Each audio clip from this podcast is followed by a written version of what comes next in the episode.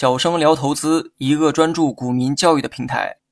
今天我们主要讲的内容是不同阶段的换股策略。换股时机的选择是有技巧的，换得好可以在换股的同时打出差价，若换得不好就会造成一定的损失。今天就跟大家分享一下四个不同市场阶段中的换股时机。换股应该在整个市场处于相对低位的时候进行，不要在大盘暴涨暴跌的时候进行，而且换股要在被套个股处于相对高位。或者反弹失败的时候进行，而不要在被套个股大幅下跌后换股。如被套个股已经跌到原来的起步价位，或已经跌去了一半以上的时候，就需要慎重考虑换股的问题。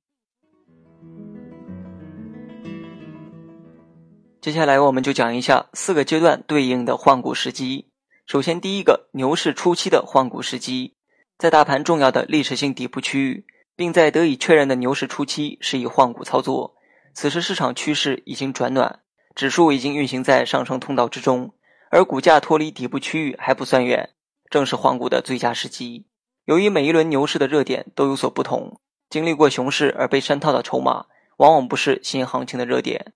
投资者在这一时期重要的任务是密切关注市场主流资金的动向，及时发掘市场热点的发展状况，争取以最快的速度将手中持有的非主流个股转换成主流品种。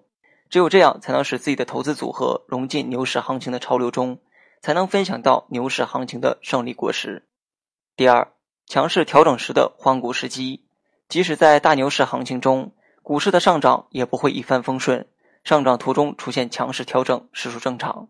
当股市上升到一定阶段，随着龙头股的走弱，后继题材不能有效接力，股指上行速度将会明显放缓，大盘就会转入整理阶段中。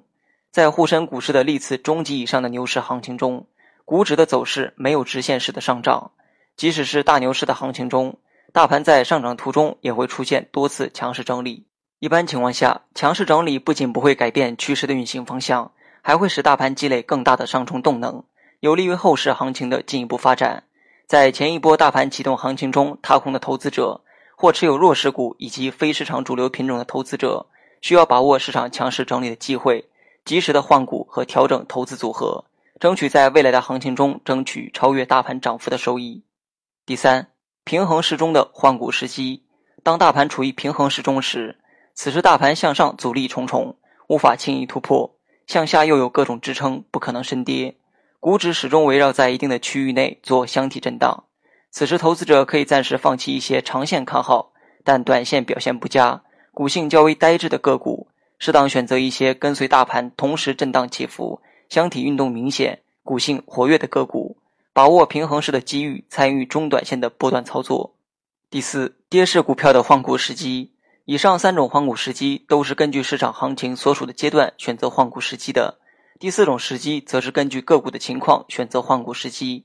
当个股处于明显的下跌趋势时，或者上市公司受到一定的利空消息及利空因素的影响，股价即将下跌。这时，投资者无论处于任何行情当中，都要果断、及时的止损或者换股。好了，本期节目就到这里，详细内容你也可以在节目下方查看文字稿件。